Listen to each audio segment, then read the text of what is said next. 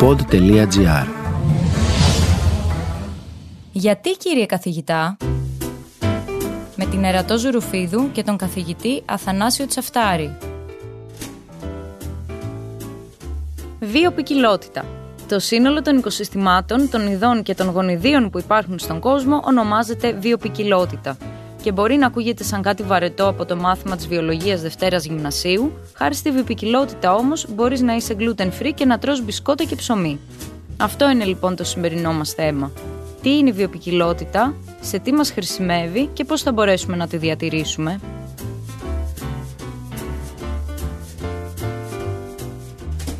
Καλησπέρα σας κύριε καθηγητά. Ξέρω σήμερα που σας παίρνω τηλέφωνο ότι είστε μαζί με τους συνεργάτες σας και κάτι μελετάτε. Θα μας πείτε τι μελετάτε. Καλησπέρα σας. Είμαι μαζί με συνεργάτες μας του Πανεπιστημίου, του Ελγό Δήμητρα, τα ερευνητικά Ινστιτούτα, δηλαδή του Υπουργείου Γεωργίας. Συζητούμε μια δουλειά που κάνουμε και είναι συνέχεια προηγούμενων εργασιών που άπτονται το να διαβάσουμε το γενετικό υλικό του συνόλου των διαφόρων ειδών μιας οικογένειας ή γενικά τη βιοπικιλότητα που έχουμε σε ό,τι αφορά τα σιτηρά ή σε ό,τι αφορά τα ψυχανθή. Αυτή τη φορά μόλις έχουμε αλληλουχήσει αρκετά αρωματικά και φαρμακευτικά φυτά και αναλύουμε τώρα το DNA. Αυτή τη δουλειά κάνουμε. Εμείς εδώ στην Ελλάδα πώς πάμε από βιοπικιλότητα; Η Ελλάδα επειδή έμεινε απάγωτη στη διάρκεια των τελευταίων παγετώνων ό,τι υπήρχε πάνω στο έδαφος της, σε αυτή τη γωνίτσα της Ευρώπης, έμεινε. Όταν άρχισαν στην υπόλοιπη Ευρώπη από εμά προς βορρά να αρχίζουν να λιώνουν οι παγετώνες, τα είδη τα ελληνικά άρχισαν να εξαπλούνται προς βορρά καθώς απελευθερώνονταν εδάφη και γίνονταν κατάλληλα για να ευδοκιμήσουν τα φυτά. Σαν αποτέλεσμα αυτής της διεργασίας, το σύνολο της ευρωπαϊκής γης έχει μόνο το 10% της βιοπικιλότητας που έχει η Ελλάδα. Γι' αυτό και τονίζω αυτόν τον τόσο σημαντικό φυσικό πλούτο. Να σας κάνω μία ερώτηση τώρα, έχω μία πορεία.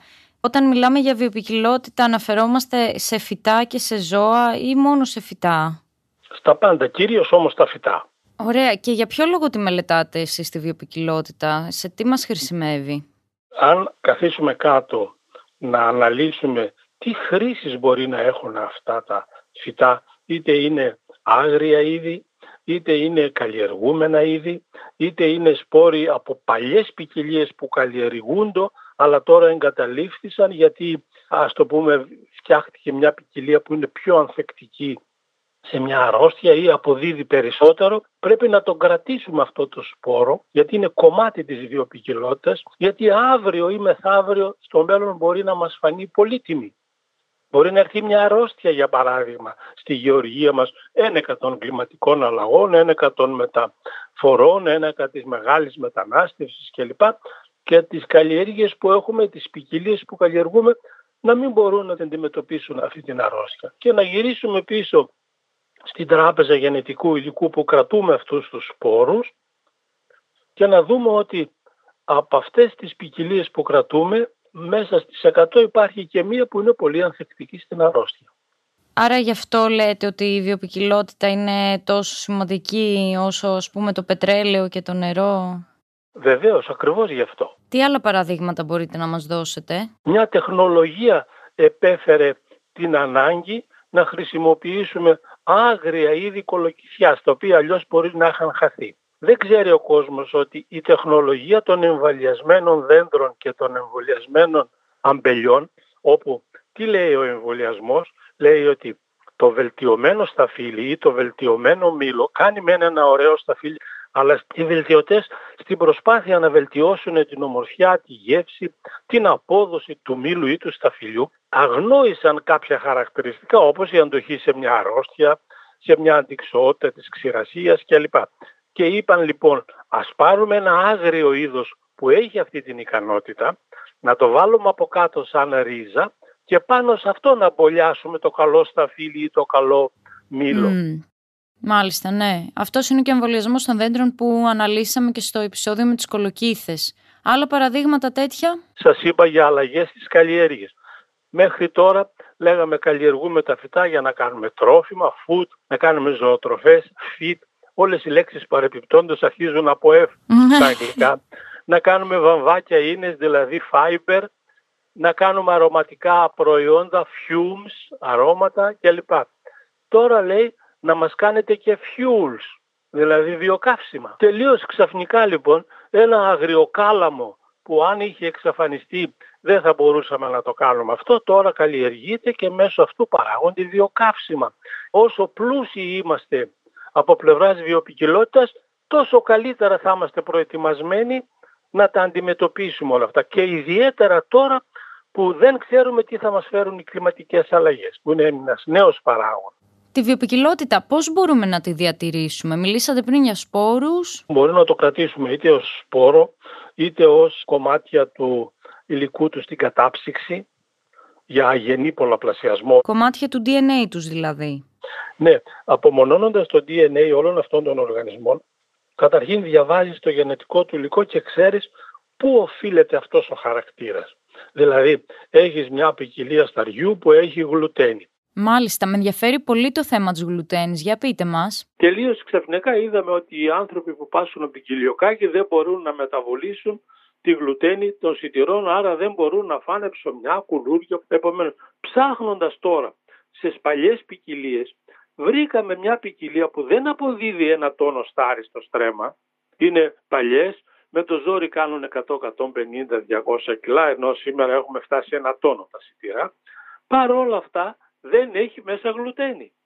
Επομένως, η αξία του προϊόντος αυτού δεν είναι θέμα μόνο πόσα κιλά θα κάνει το στρέμμα μια ποικιλία. Γιατί ας πούμε ότι αν ο τσαφτάρης πάσχει από την κοιλιοκάγη και δεν μπορεί να φάει ψωμί ή δεν μπορεί να φάει κουλούρια ή οτιδήποτε άλλο, δεν έχει καμιά σημασία αν το στάρι που έκανε το ψωμί έκανε ένα τόνο ή 800 κιλά ή 500. Και 10 τόνους να κάνει το στάρι αυτό το στρέμμα δεν μπορεί να το φάει ο τσαφτάρης ούτε καν να τα αγγίξει. Αυτό το στάρι είναι αυτό το δίκοκο που λένε ή καμία σχέση; Και το ντίνκελ το, και... το, στάρι, το δίκοκο είναι σε σχέση με το μονόκοκο και όλα τα άλλα. Ε, αλλά εδώ μιλάμε τώρα μία από τις ποικιλίε σταριού που έχει αυτές τις ιδιαιτερότητες. Μιας και μιλάμε για τη γλουτένη, θα ήθελα να σας ρωτήσω κάτι. Ε, εμείς οι υπόλοιποι που δεν έχουμε κάποιο θέμα, κάποια δυσανεξία ή κάτι τέτοιο με τη γλουτένη, ε, μας κάνει κακό στον οργανισμό μας να την τρώμε, γιατί τώρα έχει γίνει και λίγο της μόδας κάποιος να μην τρώει γλουτένη. Ενώ δεν έχει κοιλί, δεν πάσχει από κοιλιοκάκι. Δεν έχει. Αν το μεταβολίζω κανονικά, την κόβω μόλις στο μάχη κλπ. Δεν έχεις κανένα πρόβλημα. Είναι καυτό τρόφιμο. Έχουμε πει ένα σωρό πράγματα πραγματικά. Υπάρχουν και άλλα. Μπορούμε να επιταχύνουμε και να δώσουμε στις καλλιεργούμενες ποικιλίες χαρακτήρες έτσι ώστε μόνες τους να αντιμετωπίζουν είτε τις ανάγκες του καταναλωτή είτε τις ανάγκες της καλλιέργειας χωρίς τις παρεμβάσεις του γεωργού. Είναι ο πιο καλός τρόπος να προλάβεις την εκδήλωση ενός προβλήματος, δηλαδή να μην έχω να έρθει ένα έντομο και να είναι ευαίσθητη η ποικιλία μου ή να έρθει ένας καινούριος μύκητας και να είναι ευαίσθητη η ποικιλία μου, ένα βακτήριο, μια αντικσιότητα στη θερμοκρασία του περιβάλλοντος. Αντί λοιπόν να παιδεύομαι χρόνια για να το φτιάξω, έχοντας την βιοπικιλότητα μπορώ να ξέρω ότι αυτή είναι ανθεκτική. Α. Σας είπα 5-6 χρήσεις που κάνουν must, δηλαδή λέει με πουδενή δεν πρέπει να αφήσουμε να χαθεί κανένα από τα αγρία είτε τις παλιές ποικιλίες μας, είτε τα μη καλλιεργούμενα είδη ή οτιδήποτε άλλο. Αυτό που καταλαβαίνω από αυτά που μου λέτε είναι ότι ουσιαστικά κάποια στιγμή μπορεί όλα από αυτά να χρειαστούν και για κάποιο λόγο, ας πούμε. Βεβαίως, αλλά βλέπετε τώρα με πόση ευκολία αυτό θέλει μεθοδικότητα και επισταμένη προσπάθεια για να το σιγουρέψουμε. Βλέπετε τώρα με πόση ευκολία καταστρέφουμε περιοχές γιατί θα γίνουν αρδευτικά δίκτυα, θα γίνουν φράγματα, θα γίνουν γήπεδα, θα γίνουν δρόμοι, θα γίνουν κατοικίες εργατικές, θα γίνουν σπίτια. Όλα αυτά παίρνουν κομμάτια από τη γη. Επομένως πρέπει να σιγουρέψουμε ότι εκεί που γίνεται το φράγμα ή εκεί που γίνεται η λιμνοδεξαμενή ή εκεί που θα κάνουμε το γήπεδο να σιγουρέψουμε ότι δεν είναι η μόνη και τελευταία γωνιά που έμεινε ένα άγριο χόρτο. Υπάρχει κάποια μελέτη γι' αυτό, κάποιο σχέδιο; όπως έκανα και για τα νερά, για τα φράγματα και δεξαμενές ε, πάνω στο ανάντι στα βουνά, το ίδιο ισχύει και για τη βιοπικιλότητα. Δηλαδή και η μελέτη, η καταγραφή, η ανάλυση, η συγκέντρωση, η διατήρηση της πλούσιας βιοπικιλότητας του τόπου μας έγινε και αυτή η εμβληματική δράση και η χρηματοδότησή της ενετάχθη στο πρόγραμμα Πισαρίδης, στο πρόγραμμα ανάκαμψης. Θέλω να πιστεύω ότι θα μπορούν μέσω των χρημάτων αυτών να δουν και να τα συντηρήσουμε όσο το δυνατόν καλύτερα για να διασφαλίσουμε ένα μέλλον καλύτερο. Ήθελα να σας ρωτήσω κάτι. Μιλήσατε για μια βελτίωση ας πούμε μιας ποικιλία σταριού. Αυτό είναι... την ανθεκτικότητα στην αρρώστια. Ναι, αυτό είναι που λέμε γενετική τροποποίηση. Όχι αναγκαστικά.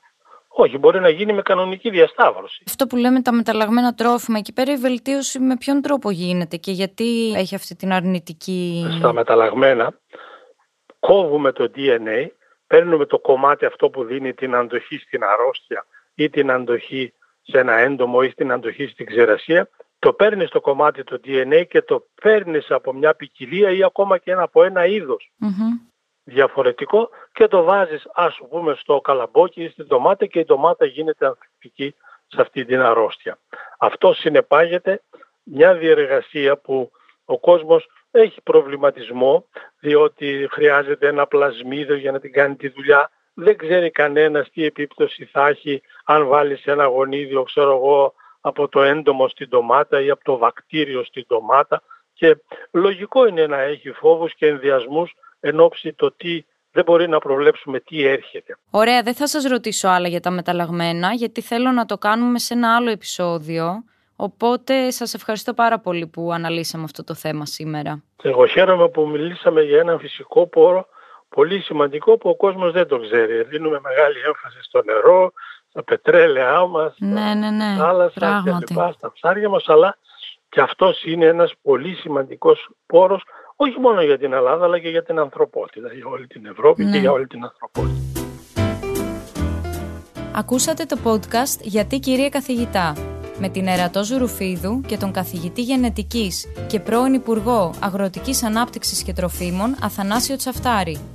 Αναζητήστε όλα τα επεισόδια της σειράς στο pod.gr, Spotify, Google Podcasts, Apple Podcasts ή σε όποια άλλη πλατφόρμα ακούτε podcast από το κινητό σας.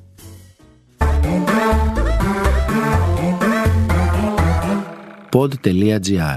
Το καλό να ακούγεται.